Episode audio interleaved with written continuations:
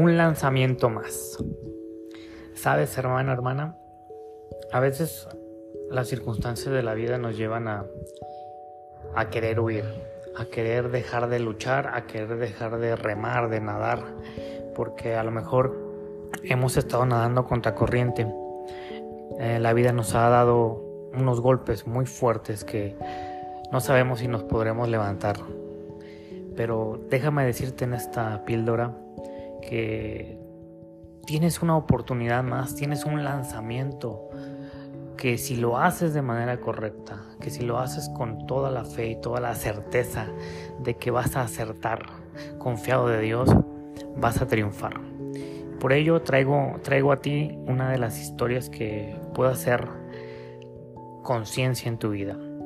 Esta es la del atleta Al Oerter.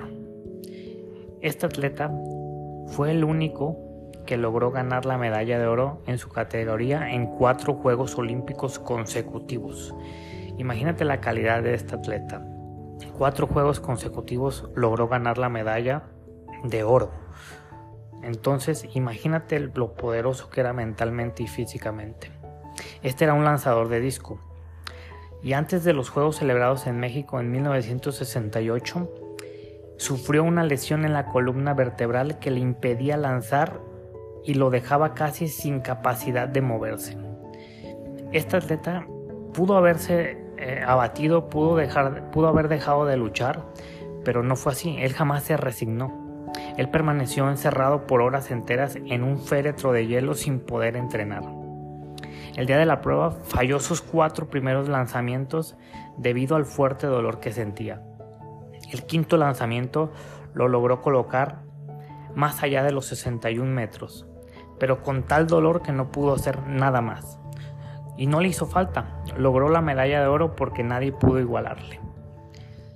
Hermano, hermana, con esta historia quiero hacerte ver que tienes la oportunidad de levantarte si lo deseas, si luchas por eso. Y hay veces, y hay veces en las que tal vez eh, la vida te, te da unos golpes en las que tal vez tú mismo no crees levantarte ya porque eh, el mismo cuerpo, el físico ya no te da para más. Pero es ahí donde tu mentalidad se tiene que apoderar de ti, tu espíritu se tiene que fortalecer y tiene que hacerle ver a tu cuerpo, entrar en razón de que sí puedes hacerlo. Entonces, quiero enseñarte en esta píldora que tú sí puedes hacerlo una vez más.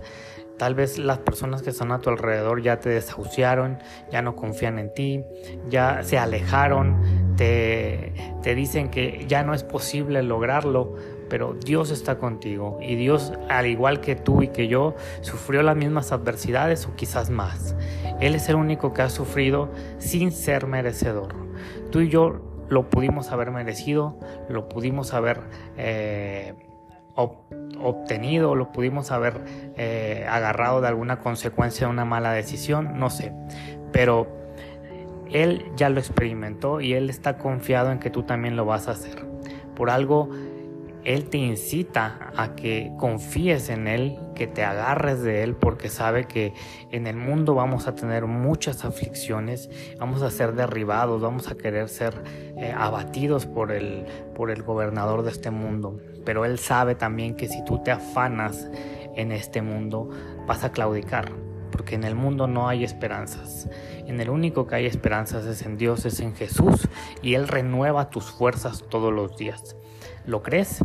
¿Vas a creerle a Jesús cuando te dice que te tienes que levantar para poder hacer que ese espíritu embargue a todos los que están a tu alrededor y llenarle a tu, a tu mundo, a este mundo de tristeza y desolación, un poco de la esperanza que Jesús vino a, a darnos?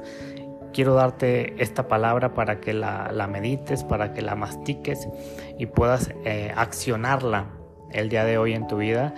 No claudiques, no te dejes abatir, no huyas, no te lamentes, no te quejes.